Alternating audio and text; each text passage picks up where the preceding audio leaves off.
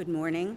Our scripture reading for today is taken from the book of Matthew, and I'm reading from chapter 6, verses 9 through 13, um, and I'm reading from the ESV. Pray then like this Our Father in heaven, hallowed be your name. Your kingdom come, your will be done on earth as it is in heaven. Give us this day our daily bread and forgive us our debts as we also have forgiven our debtors. And lead us not into temptation, but deliver us from evil. This is God's word. Just last week, we started our fall study of the Lord's Prayer, which, um, of which it's been said that this prayer summarizes all of Christianity, that the gospel itself is, is brought to life in the Lord's Prayer. And today we're just going to focus on the invocation. Last week we saw that Jesus said, Pray then like this. And this week, the invocation, the introduction to the Lord's Prayer is Our Father in heaven. Our Father in heaven. Stop right there. That's as far as we're going to go today. Because this phrase, Our Father in heaven, sets Christianity apart. You actually cannot pray until you pray these words and understand them. In a Christian sense, you cannot pray unless you understand the words, Our Father in heaven. Uh, not merely understand them and say them, but believe them. Now, I respect the fact that Father is difficult for us. Uh, for some of us, the, the word Father is a difficult thing to accept uh, because of, of, the nature of human relationships and the nature of human authority. Um, uh, some of you did not have good relationships or had complicated, difficult relationships with your dads. Uh, some of you were not raised by your dads. Uh, some of you have, have been hurt by males in authority, uh, or, or maybe women in authority, but um, the word father is difficult for us, isn't it? Now, the Bible isn't teaching us by the word father that God is male in the way that, like, I am a male.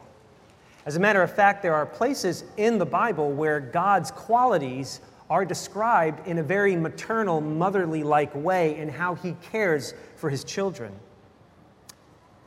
But it seems again and again in the Bible, and especially in the Lord's Prayer, that God desires to relate to us as Father. And He desires us to relate back to Him as our Father. And actually, I think you can let Jesus redeem this word for you if you struggle with it. And actually, growing as a Christian requires that you learn to rethink what the words Heavenly Father actually mean. Because praying to a God who is our Father, it actually changes our attitude in prayer. It even changes our expectations for what prayer is and what it's for, what it's about. Now, if you're here today or if you're listening online and you're not a Christian, I'm glad you're with us. And, and I will say that uh, to approach your Creator as your Heavenly Father will not only save your life, I mean that literally, it will not only save your life, but it will redeem and heal your expectations for healthy authority in your life.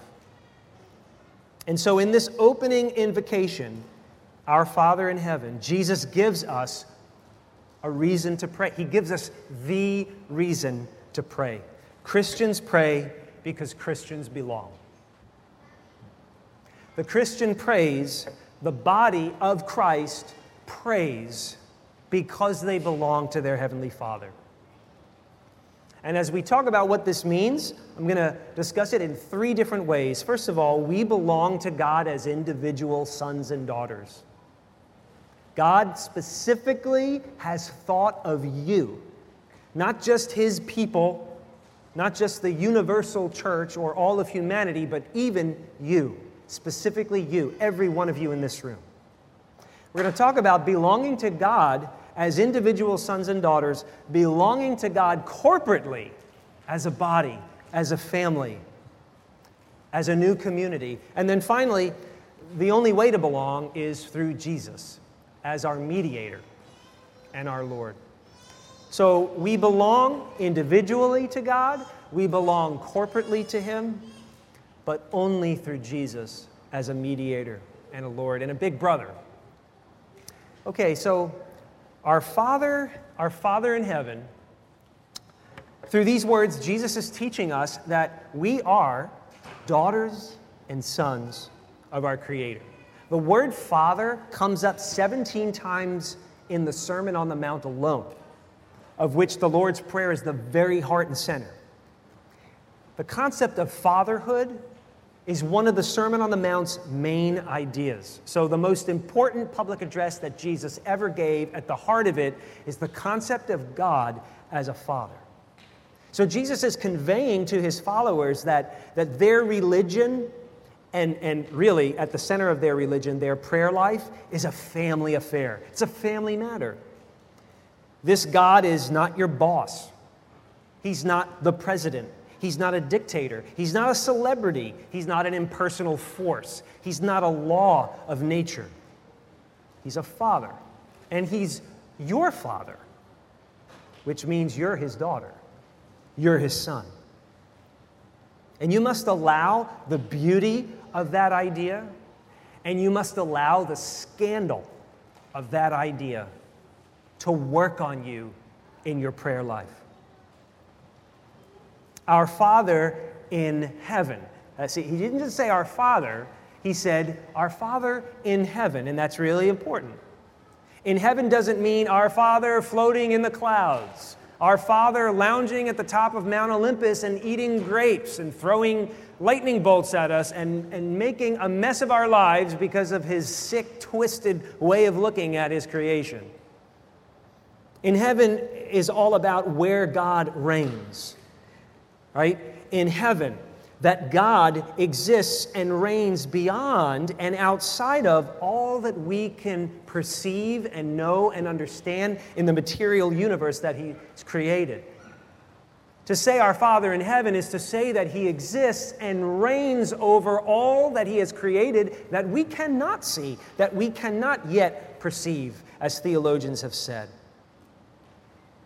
This Father in heaven clarifies who God is. He is a Father not limited by your earthly conceptions of what a father is, based on your perceptions and based on your experiences. He is not your abusive dad.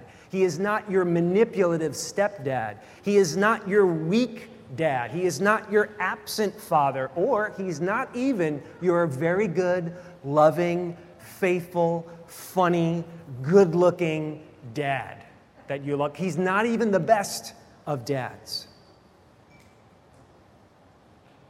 He is the one who created all things, as Scripture says. He is the one who dwells in unapproachable light. He is the God who is a consuming fire.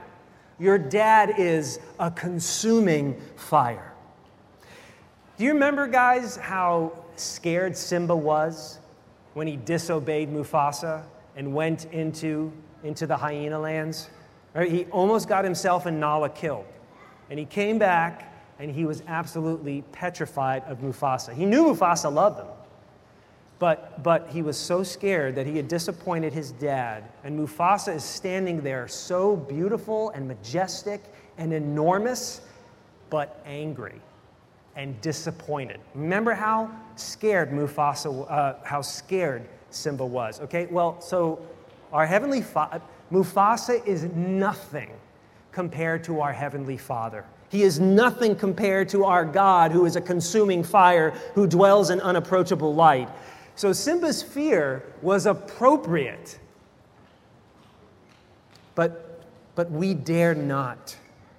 We dare not pin on our Heavenly Father any of our ideas and impressions of our failed earthly leaders and fathers and authority figures. We dare not pin on God the personality, the motives, and the failures of our own dads. And, and so, this, this heavenly otherness of God the Father, this unapproachable holiness, this unsearchable wisdom, just to name a few things, right? All of this emphasizes the amazing paradox that we can actually call him Father. And as Jesus said, Abba, that beautiful Aramaic term which meant daddy or papa, that scandalously intimate way of talking to God. This all emphasizing the amazing paradox that we can call him Father. You know, despite the popular and, and well intended concept that we are all God's children, all of humanity is God's children, that's not how the Bible talks about it. All of humanity comes from God. We've all been created by Him, but, but the Bible says that by nature, because of our sin inherited from Adam and Eve, we're not by nature God's children, we're by nature His enemies. Ephesians 2 says we're by nature objects of God's wrath and that we deserve to be thought of that way by Him. However, however, uh, it is only by grace, the grace of God to actually desire us and seek us out, that our nature can actually change. As the Apostle Paul said in Galatians 4, we, we read this today, Paul said, You know why God sent his only son, his beloved son, into time and space and history? So that we might receive adoption as sons. And sons, sons is for men and women, for girls and boys. Because in ancient terminology, the son meant the person who is going to inherit all the estate. Son means heir. So Paul said that's why God sent his one and only beloved Son, so that we all might receive adoption as sons. And Paul went on to say, God has sent the Spirit of his Son, the Holy Spirit, into our hearts, crying, Abba, Father, just like Jesus did. And this makes all the difference in the world between man made religion and Christianity. Man made man made religion, in one way or another, is all about you trying to earn your way into God's favor. But Christianity is just the opposite. As the Apostle John said, not that we have loved God, but that He has loved us.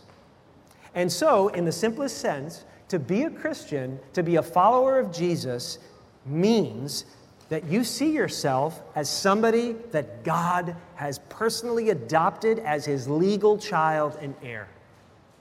You have a seat at his table, you have a place in his house, you are like his own child. You have a new nature. You're no longer an object of wrath, you're no longer a guest, you're no longer a stranger, like we sang. You're a child at home now. And that's what it means to think of yourself as a Christian. God's adopted you. Now, we too easily default into our meism way of doing religion.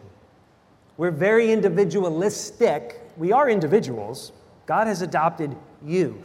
God has adopted you. But we become individualistic and we make our religion and our prayer life about me. And so, in a consumeristic way, we come to God with our prayers looking like shopping lists.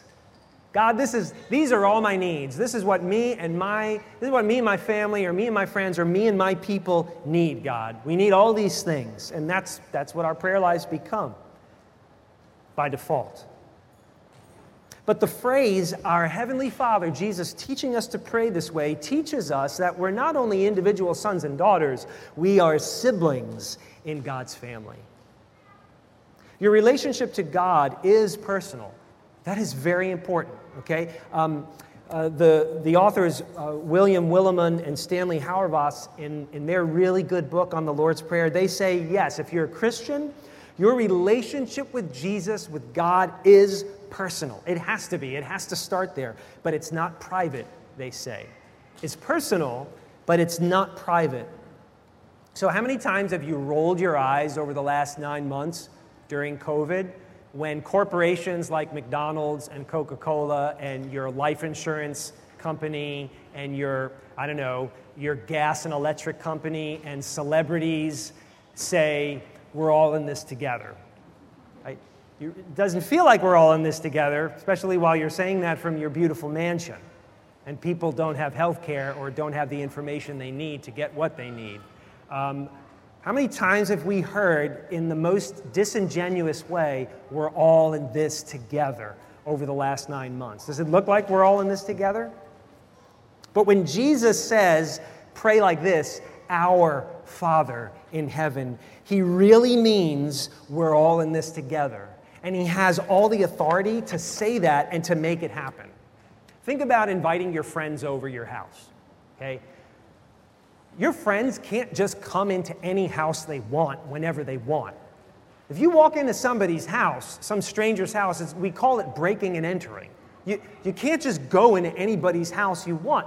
However, if you're friends with the owner's kids, well, now, now you have a way of going in. Right? My kids' friends can come to my house because they're connected to my kids.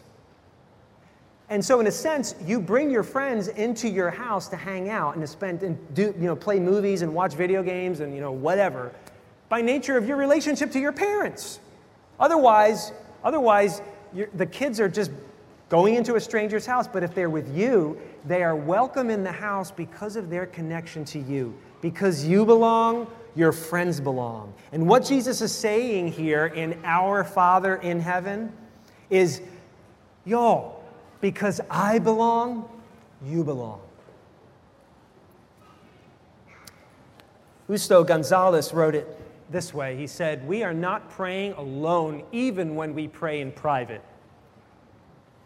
In hundreds of different languages, in tall steepled churches, in small chapels with thatched roofs, privately and in the midst of multitudes, this great we, who are the body of Christ, raise our unanimous prayer, Our Father. And you know, this anti individualistic habit of praying our Father, it, fo- it fosters in each of us humility and a desire to be peacemakers like Jesus, and a desire, to, a, de- a desire to maintain, to achieve and maintain what the Apostle Paul calls in Ephesians chapter 4 the unity of the Holy Spirit by the bond of peace. And so the ancient church father, the famous preacher John Chrysostom, he said this about our Father in heaven. He said, Jesus, by teaching us to pray this way, he at once takes away hatred and quells pride and casts out envy and brings in the mother of all good things, charity, and exterminates the inequality of human beings and shows how far the equality reaches between the king and the poor man. And he wraps it up by saying, We are all of us fellows. If there ever was a time in American society for Christians to pray the Lord's Prayer, it is now. Because when you think of other Christians who embarrass you, or who frustrate you, or who make you angry, or whom you don't understand, remember the Lord Jesus is saying to you, those are your brothers and sisters. And when we pray, Our Father, we are to remember them as well. So, cultivate in your life a childlike response to God as our Father in heaven, yours and mine, ours. Here's just a, a, a, simple example of how you might do it. Father, I praise you. I worship you because you created all things and still you created us. And even though you're beyond our comprehension, yet you are lovingly close and you've reached out to me and you've reached out to us. And so I praise you and worship you. Father, I confess, we confess that we're often nearsighted and we're often selfish and we don't see and look beyond our own immediate needs. And, and we act often like spoiled children who take your love and your mercy and your generosity for granted and, and take for granted the fact that you've put us, you've saved us into a family and into a community.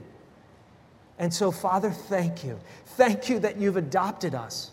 Thank you that I didn't deserve it. I had no claim on, on this relationship, but you adopted me anyway. And just as my best behavior didn't earn that, my worst behavior can't undo that. Thank you, Father. And now, Father, we ask you for those in our lives, where we live and where we work and where we study, um, and in our families, Lord, we ask now for those who don't yet know you as their Father. Oh Lord, would you reach them also? Would you speak to them and send them the mercy and grace of our Lord Jesus? And would you reach them as well and make them your children? All right, now that's just a way of praying, Our Father in heaven. And actually, there are, there are seven parts to the Lord's Prayer. There are seven days in the week. So, for instance, just one day of the week, all of your prayers can be focused on God as our Heavenly Father. And I don't know if you noticed this, but so I've used the, the template uh, Acts, adoration, confession, thanksgiving, supplication. Look, it's just a method, it's just a routine. You don't have to use it, it's not in the Bible. But I'm showing you an illustration. There's, there's adoration in there, there's confession in there, there's thanksgiving in there, and then there's asking, there's supplication in there. So that was simply an illustration of how you can pray, Our Father in heaven uh, by using the adoration, confession, thanksgiving, supplication framework. One day of the week or one hour of the day. Just some practical examples of how to make the Lord's Prayer practically, effectively, functionally a part of your life, a part of, a part of, a part of uh, the habits of our faith community. Okay? So cultivating your prayers a childlike response to God as your Heavenly Father, as our Heavenly Father. And what this does for us is it rehabilitates you out of the habit of approaching God on your own terms. You got to get out of the habit of approaching God the way you want to think of Him and see Him. I don't mean to sound um, uh, difficult, but there is no place in your relationship with your Heavenly Father for you to imagine Him the way you want to. The Heidelberg Catechism from 1563, the 121st question, asks us this. Uh, it says, Why, talking about the Lord's Prayer and our Father in heaven, the Catechism asks, Why is it added, Who art in heaven? And the answer they give is, That we may have no earthly thought of the heavenly majesty of God that we may have no earthly thought of the majesty of God. God is not in the business of awarding honorary degrees in righteousness. He's not going to look at you and go, Wow, you're just so steeped and knowledgeable about living a good moral life. You've done so well, I'm going to recognize you, and here's your honorary degree in righteousness because you've earned it and you've proved it. He doesn't hand those out because you'll never earn it. And you can't earn his love, and you can't prove to him that you're worthy enough. And guess what? You don't have to. Because he offers his righteousness to you as a gift. We call it grace. The New Testament calls it grace. It's what Paul says in Romans is the gospel that now a righteousness from God has been revealed in Jesus Christ and given to all who have faith in him. It's a gift. So you don't need to earn your way to Him and prove your, your way into His favor and love. On the other hand, neither is God some corrupt, unstable tyrant that you can never trust or figure out. So that you're always trying to have to cover all the bases and figure out how can I manipulate this authority figure in my life so that things go well for me and things don't get crazy. He's not an unpredictable, horrible tyrant. He has proven again and again that his promises and his love are irrevocable. He doesn't take his love and favor away. Oh, he may not live up to your expectations of what he should be doing, but he will never remove from you his favor or, or renege on his promises. You know, human chaos began when Adam and Eve believed the serpent's representation of who God was. You ever think about that? We have inherited sin. You and I are born sinful because Adam and Eve decided to believe what Satan said God was. And the Bible tells us they exchanged the truth of God for a lie. And what, what they began to do and what we have inherited from them is we misrepresent God in our minds and we misappropriate what God says and what his intentions are for our lives and for the world. That's when chaos started. So it is the height of arrogance and presumption for me, for you, to have any other conception of God that does not agree with and does not come from his holy revealed word in the scriptures and what his son Jesus Christ has revealed of him. And so when Jesus teaches us to pray the words, Our Father in heaven, he is teaching us that we really can belong. Not because of how we think and what we do, but because of how he thinks and what he has done. Jesus teaches us that we really can belong because of him. Because of him as a mediator. He mediates the broken relationship between us and our Heavenly Father. He alone had the authority to talk like this, to say, Our Father in heaven. He alone had the authority, and so He alone can invite you and invite me to talk like this to our Creator, our Father in heaven. Because Jesus, as God in the flesh, God became a human being, and Jesus, from womb to tomb, he, he fulfilled the role of a child perfectly, the role of a son, the role of an heir. Think about the incarnation and how God became a human being in the virgin birth. Think of the virgin birth. Think of how Mary was conceived not by a human being, not by Joseph, but by the Holy Spirit. See, no human earthly man could claim to be Jesus' father. Jesus had one dad, Jesus had one father, his father in heaven. And even at the age of 12, Luke's gospel records that he already knew that by then. You might remember in Luke chapter 4, his parents went to Jerusalem for the feast and they left, and the caravan's moving away, and then they had a home alone experience. Ah, where's Jesus? So they go all the way back. They find him in the temple. He's in the temple with the scholars and the priests and the religious professionals, and he's blowing them all away, this 12 year old kid, because of how he's talking about Scripture in the Old Testament and God. And they were amazed. And his parents said, Look, where have you been? And, and he said to them, Luke records it this way. Did I miss it? Ah. He said to his parents, Did you not know that I must be in my father's house? 12 years old. My father's house. And that way of thinking continued with Jesus through his earthly life into adulthood. And he would say things during his ministry to his disciples. Like in John chapter 4, he would say to them, My food, my sustenance, is to do the will of him who sent me and to accomplish his work. He would say things like, I never speak unless my, whole, my heavenly Father shows me what to say. You know, ancient Israel, the ancient Israelites, and the Greeks and the Romans and you and I, uh, we have never really embraced this relationship that's God's initiated with us. We, we don't really want Him to be our Father. Not naturally, not by nature. We want Him to solve our lives and make the world a better place and make our relationships work out and, and, make sure that we have what we need. We want all of that, but we really don't want Him. We don't want another parent intruding into our lives and our thinking and reordering things. We don't want that. And you know, the proof of it is the Israelites, when they looked at the glory of God on Mount Sinai, they begged Moses to keep them away from the presence of the Almighty God. They could not deal with it.